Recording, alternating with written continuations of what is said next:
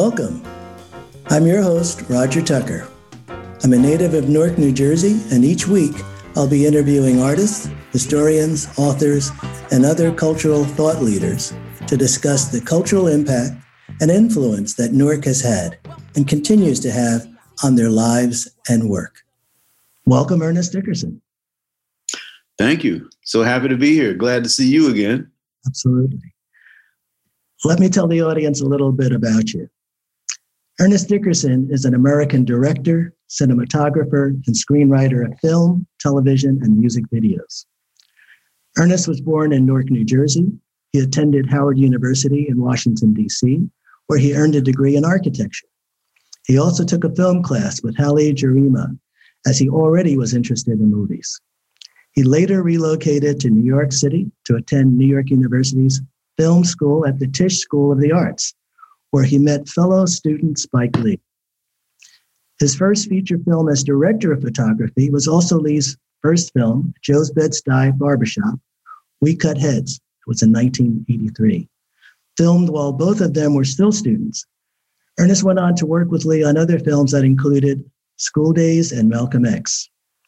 As a director, he is known for action and horror films such as Juice, Demon Knight, Bulletproof, Bones, and Never Die Alone. He also directed several episodes of acclaimed television series, including Once Upon a Time, The Wire, Dexter, The Walking Dead, and Godfather of Harlem. So, again, Ernest, welcome. You're joining us from Cape Town, South Africa. Um, I'm directing the first two episodes of the second season of Raised by Wolves. It's a science fiction show that's produced by Ridley Scott's company. And um, when the producer called me and asked me to do it, um, you know, he told me it's going to take place on an entirely different part of the planet than the first season. And so it's a chance to like really redesign the look of the show. Mm-hmm um, in, a, in, a, in a totally new alien landscape and shooting in around Cape Town, South Africa. And that was, you know, I couldn't resist it. You know, the the opportunity to design a world, you know, and and and a culture, you know, futuristic culture, uh, is, you know, was, you know, I, I couldn't resist it. So here I am. Fantastic. And um, are you you working with local talent? A lot of the talent here is local. Yeah, they uh, uh, the construction crews mostly uh, uh, young brothers and sisters from from here. Um, a lot of the senior members are from England. Uh, most of them are, you know, pretty much all of them are white. But the thing is, is that they've been hiring uh, black assistants Okay. You know, because one of the things they want to try and do is is, is train folks. So uh, my wife is here as my assistant, but I also have another young brother who's my assistant. The executive producer here has a young sister who's a, a film student who's his assistant, who's involved in everything. And um, uh, what's really cool is that I'm directing the first two episodes, and another brother is going to direct the next two episodes. It's an eight episode season so half this season is going to be directed by uh, by black directors. Um, um, so the the next director is a brother named Sunu Gonera, who's originally from Zimbabwe, mm-hmm. and um, he lived in the states for a while, you know, um, but he came back here because he was having a hard time. He directed a movie called uh, Pride, which was about a black swim team. Oh, right. Also, I remember that. And he also directed some episodes of uh, Snowfall for John Singleton. Mm-hmm. So, but beautiful brother, and glad to see him see him do it. And um, the cast is mixed. You know, the two leads. You know, mother is white and father is black. So, you know, um, it's it's interesting. Great, great. Now, it's, you you brought up something again about we we talked about using local talent. You've been in um, this industry for for a decent amount of time with uh, Black Lives Matter. Um, have you um, noticed um, or, or experience a bigger um, interest in bringing more people of color uh, into the industry? Is that something that has been just sort of naturally happening, or Well, we'll, I think we're waiting to see. I mean, you know, when Black Lives Matter really impacted in the U.S., uh, COVID was um, was in full effect, and the film industry had really slowed down quite a bit. But um, I am seeing, you know, an an, uh, an increased interest in Black subject matter, you know, because of the success of of some of the shows that have come out recently, you know, like Watchmen and Lovecraft Country. Um, but there, and you know, I think that combined with what uh, Black Lives Matter taught so many people in the United States and around the world about what Black folks have been going through for so long. Uh, now um, we're seeing, you know, more and more Black projects. I'm, I'm actually, I'm actually seeing increased competition from other from other Black filmmakers. You know, so uh, and uh, and young Black women. Uh, there was a, a movie that I was you know, uh, semi attached to, looked like I was going to do it, but then they decided to go with a sister, which is cool, you right. know. So, um, um, so that's happening, and that's good to see. But you know, the world success of Black Panther, I think, really, you know, really hipped people to something I've been pushing for for so long that, you know, um, uh, you know, so much of the material about us has been rooted in the past you know, about um, you know what we've suffered in the past. Now we're starting to see projects that are talking about the future, Black to the future, Great. and um, Afro Afrofuturism, mm-hmm. which is something I an idea I grew up with, you know, which I had been trying to sell for years, and people didn't understand it. Now everybody gets it.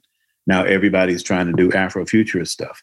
So I think with streaming projects, you know, with Netflix and and and Amazon and all these different areas where um, they're dealing with more chancy material. You know, where if it was a theatrical thing, it probably would not get done.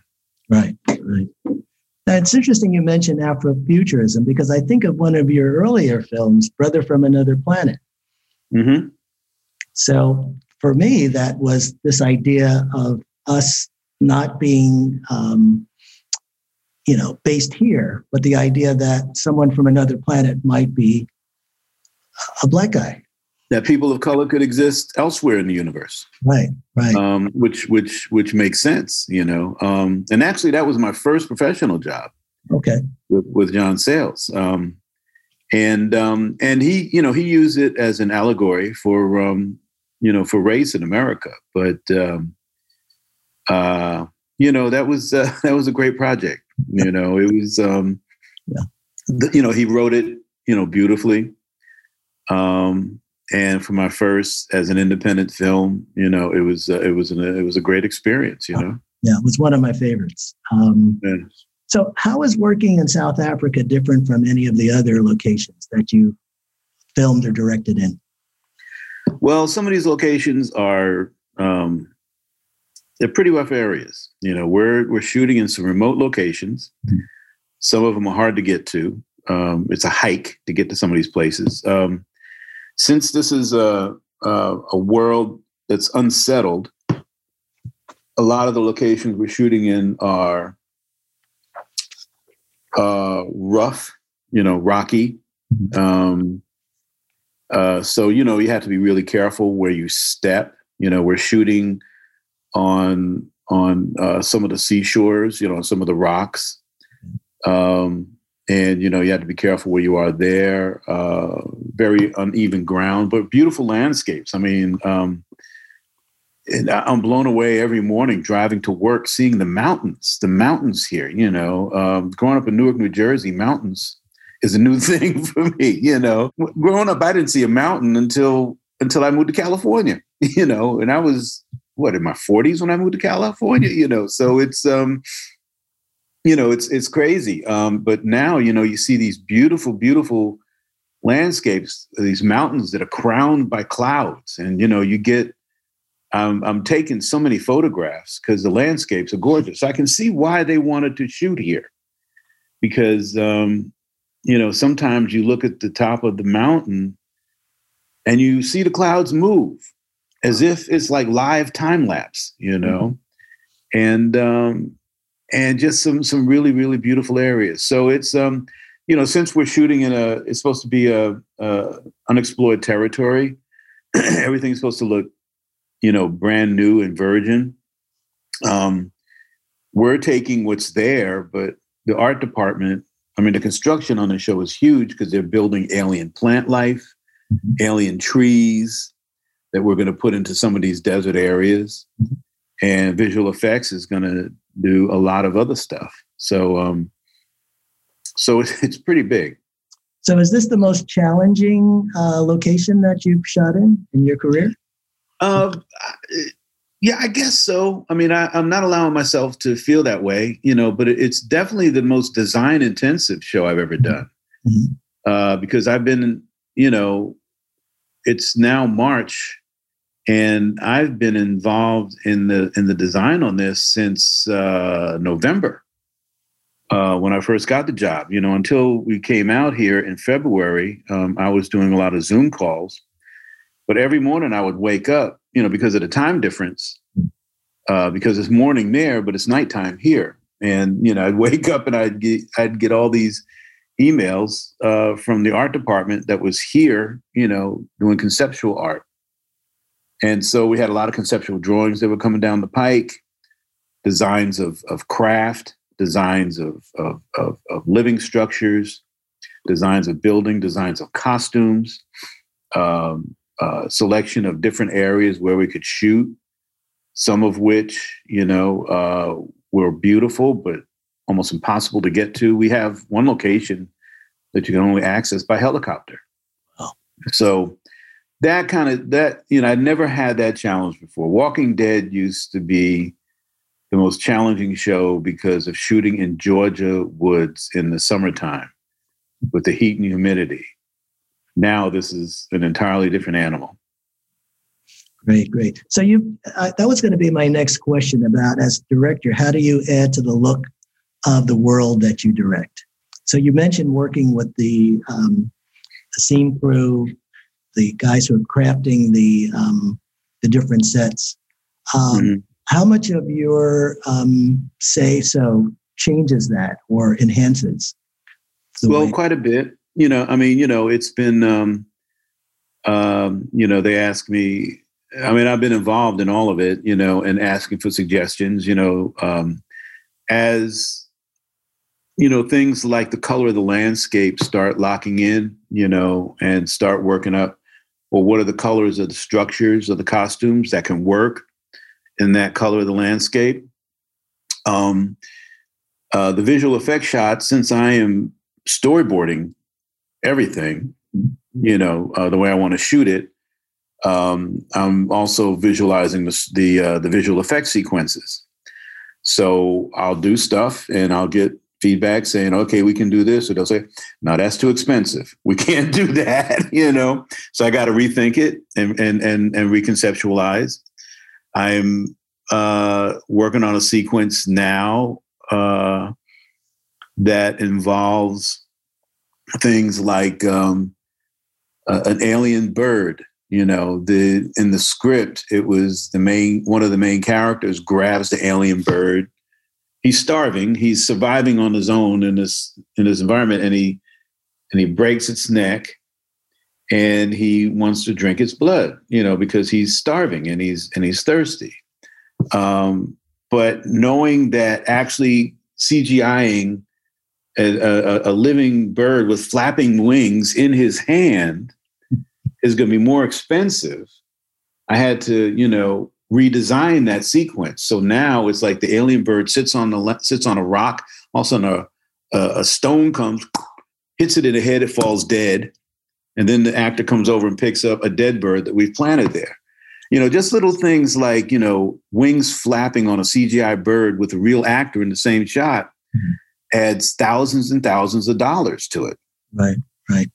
So you know you kind of get stuff like that and say, well, we can't afford this and, you know, so I got to redesign. Well, how about this? I say, okay, you can do that, you know, and this, this and that. So there is a budget that we have to conform to. So um, luckily, I started storyboarding this months ago. So I was able to get ahead of things.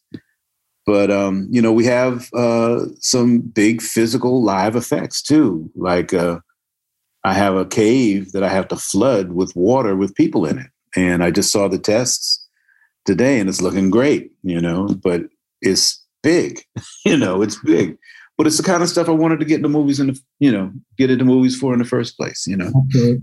The um, can you share with us the budget uh, on this production? Are these two? I don't know the actual budget. Mm-hmm. Okay. Uh, I know, I know the effects budget is like two million, mm-hmm. but it's um, but it's a big show. I mean, we're building. Um, we have two huge sets that are alien caves that are what used to be structures that were built. And actually, the idea of, of the, uh, that there was a previous civilization that actually grew their structures. Mm-hmm. And uh, but these cave sets are are huge. They're big, and we have a lot of stuff there. Um, so the set design is huge. Um, we we have these uh, tanks that we built that um, are actually uh, these forestry machines that are supposed to pick up tr- uh, trees and, and pull them out by the roots. But we're using the actual structure of that, but we're building a bigger shell on top of that for this thing called a Habitank. Mm-hmm. And then um, the wheels keep it lifted about two feet off the ground and we'll CGI out the wheels and it will look like a hovercraft. Wow, interesting. Very cool. You know, but we're going to do that in real locations that have rocky areas. So we don't want it to be rocky. So some of those roads have to be paved. But I have to design my shots ahead of time so we know what to pave and what not to pave so it, it has a more smooth movement. So there's a lot of, you know, figuring out stuff before it actually gets built, you know, um, a lot of pre-visualization, which um, which you know actually you know my my my years in architecture at Howard really helped me to to do that. So so you know it all comes it all comes in in handy. Great, great.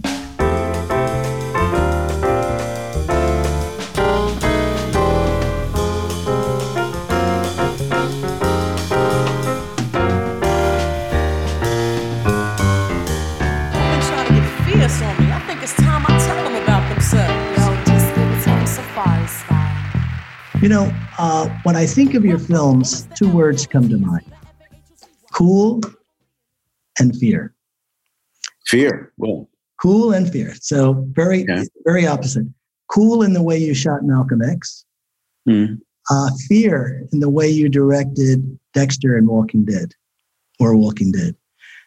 Uh, has Newark influenced your ability to set these different worlds, these different ideas of how something comes across?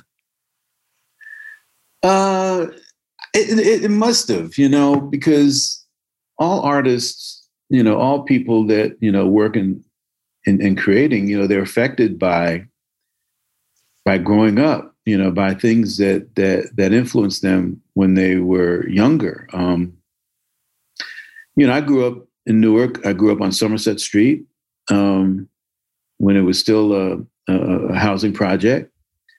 Um, I lived at 101 Somerset Street, apartment 1A.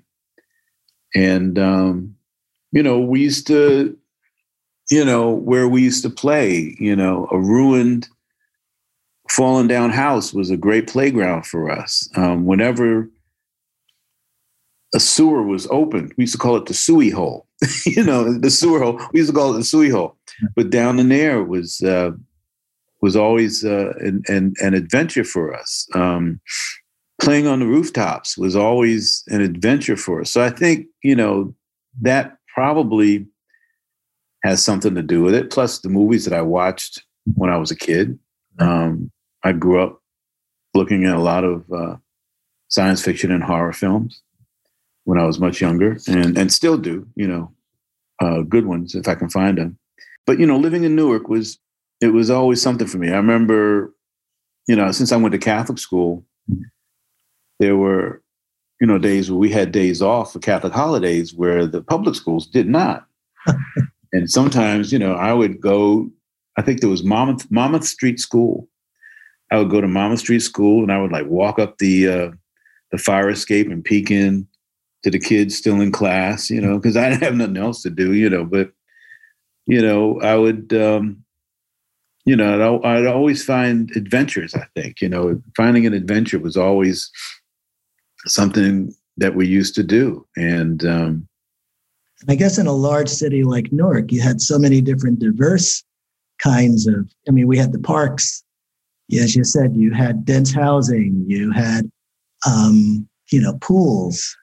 yeah, I mean, I was I was a latchkey kid, so you know, I used to take the bus. Um, you know, uh, I'd go to the museum. You know, Saturdays. Saturdays, uh, some Saturdays, I, I had classes at the Newark Museum and uh, also some Saturdays I had I would go to the YMCA because I was always on you know uh, swimming was a big thing for me when I was a kid, so I'd go to the Y and and swim. All my other friends would go play basketball, but I'd swim, you know. So for me, swimming was always a big thing. But you know, um, even at the library, I mean, when I was younger, before I even started working there, uh, sometimes when when my mother had to work on Saturdays, my mother was a librarian. So when my mother had to work on Saturdays, she had to take me with her, and I would just wander, and I would go down to the underground stacks. You know, you remember those underground stacks, man? Those, yeah, yeah. those are some pretty spooky places. exactly, you know? exactly. And um, and you know, so I used to spend a lot of time, you know, doing that, and um, and plus you know my mother had me reading from an early age. So i was i was reading uh, adventure stories science fiction stories. Uh, it actually got me in trouble in catholic school. You know fifth grade i was you know i decided to read 1984 i was 10 years old reading 1984 and sister jean david said i was committing the sin of pride because i was reading a book that was above my station you know so you know stuff like that but newark yeah i mean you know honestly i, I swear to god I still have dreams of Newark. Mm-hmm. I still sometimes dream of, you know, Somerset Street, you know, that that neighborhood, you know, uh, the Central Ward.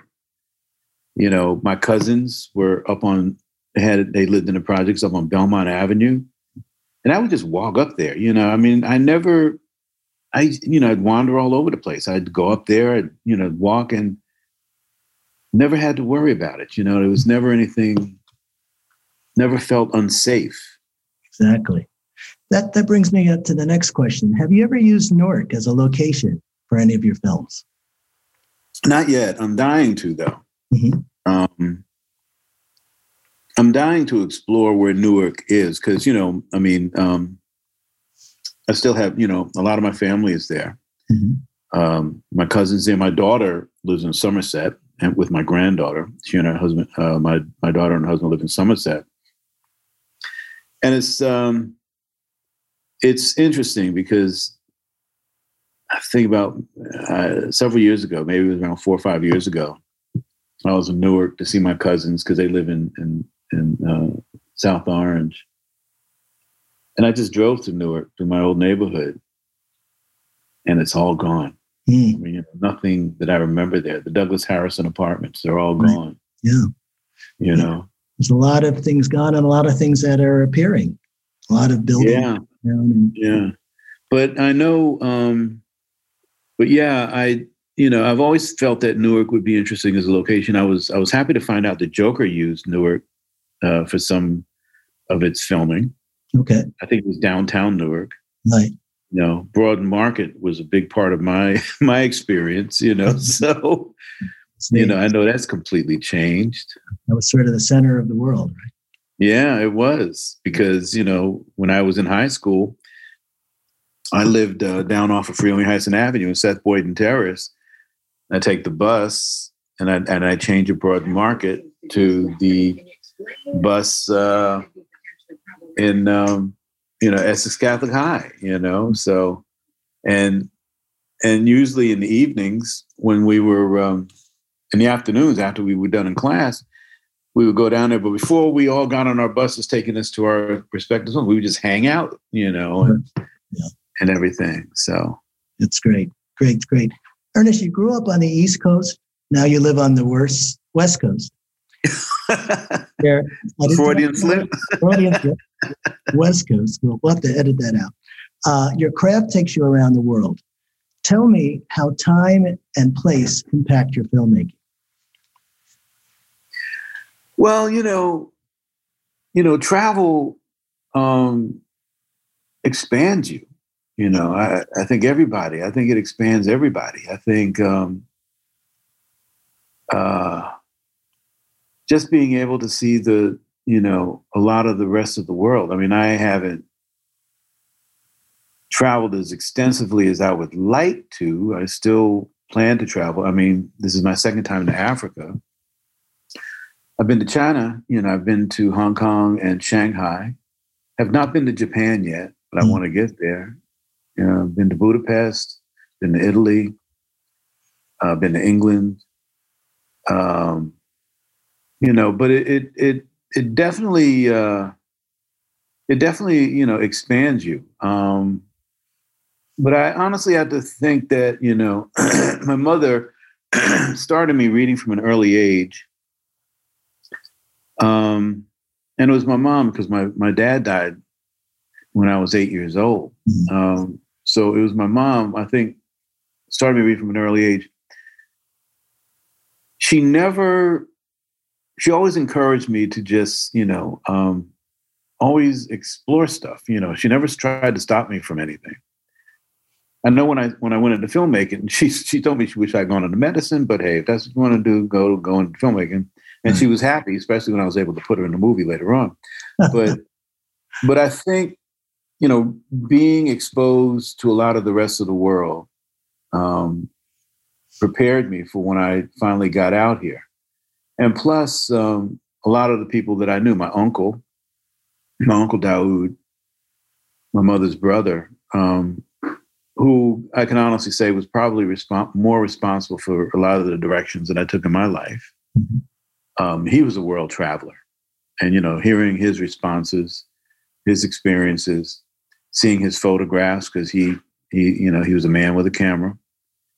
He was uh, he helped me buy my first camera. He was the man to put a camera in my hands. Oh, wow. Um, and um, uh, you know, I think hearing his experiences and his travels helped prepare me for keeping an open mind and really looking forward to coming out and, and seeing what different worlds were like you know um, great no boundaries right yeah i mean you know i i you know something that, that i'm instilling in my children you know that um you know you should be able to go anywhere mm-hmm. you know and wherever you want to go i mean my son his wife is some is from Slovakia, so they go to Slovakia. He's like totally in with her parents and their friends in that area, and he's totally into it. Mm-hmm. Um, I think you know I, I, think I've raised my children the same way that you know they can go someplace else and know how to keep that open that openness in experiencing another culture right you know and not be so not be closed minded about it Absolutely. You know that you know the world is a wide open place. Absolutely, Ernest. You filmed or directed almost every movie genre, pretty much, not all, but most many. Is there a genre you haven't filmed or directed yet that you would like to uh, pursue? Um, well, I want to do more science fiction. That's why I'm glad to do this show. Um, there are some uh, novels by African American science fiction authors that I've been trying to adapt um, throughout throughout the years.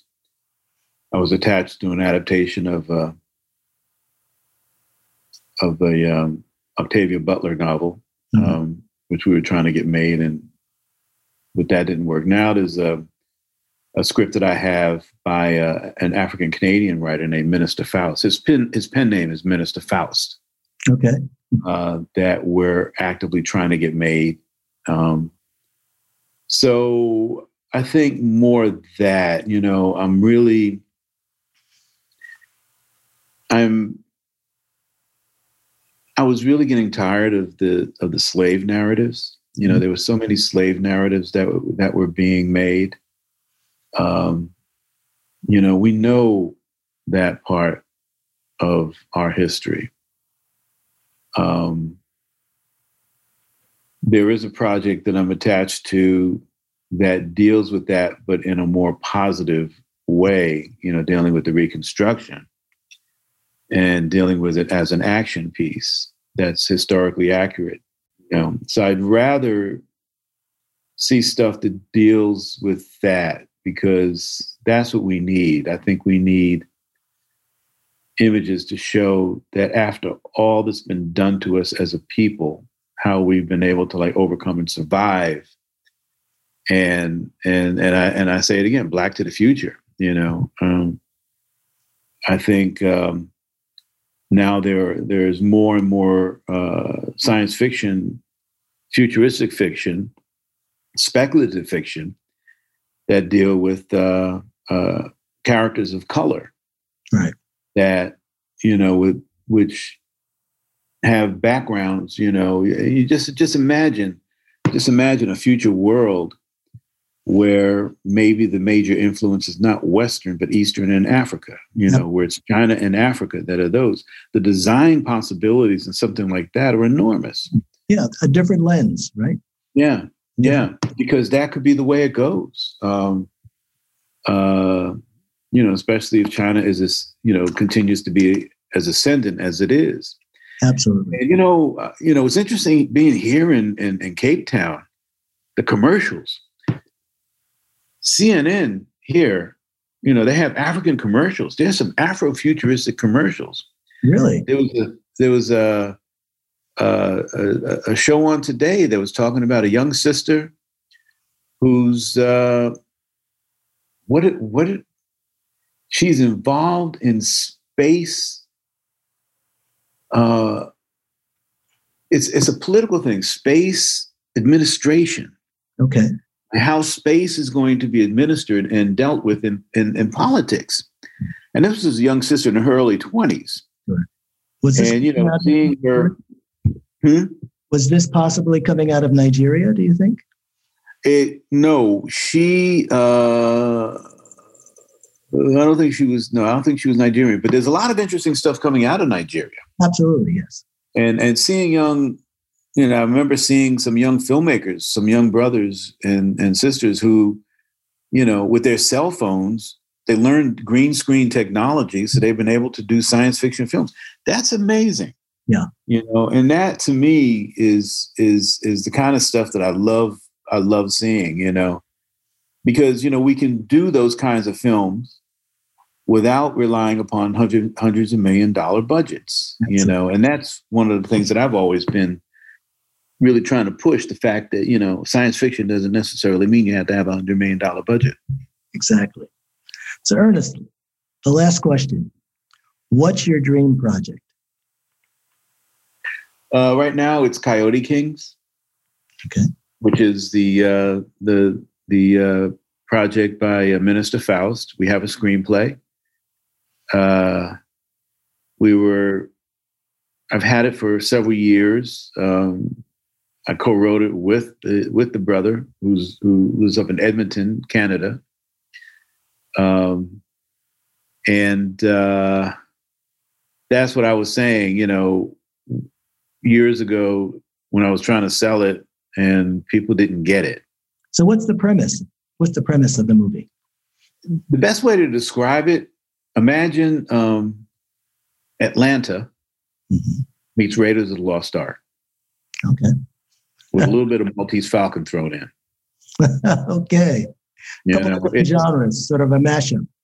It's um, well, it's actually um, it's actually a, a, cult novel. It was it was nominated for a Philip K. Dick Award. It came out in the late '90s. Okay.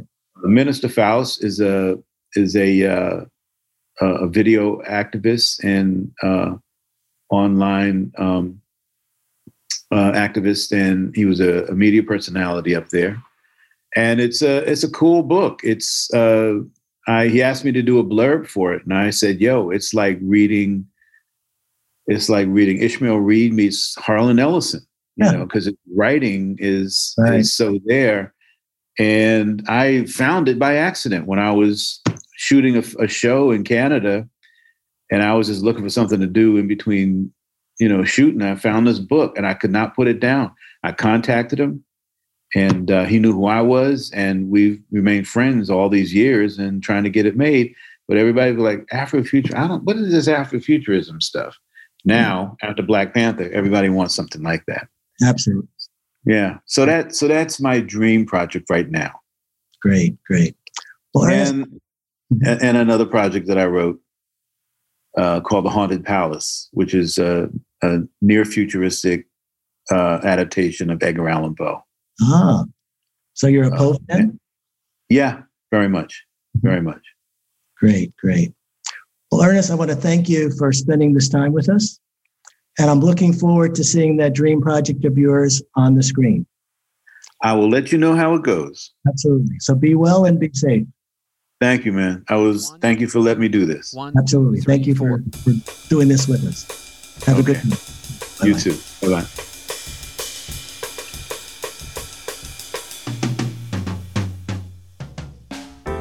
Tune in next time for another conversation with our guest who will share their Newark, New Jersey cultural journey. If you'd like to share your Newark, New Jersey story, go to our website and submit your unique journey on our contact page. Again, I'm your host, Roger Tucker. I look forward to sharing these fascinating Newark, New Jersey conversations with you sometime soon. So long and be well.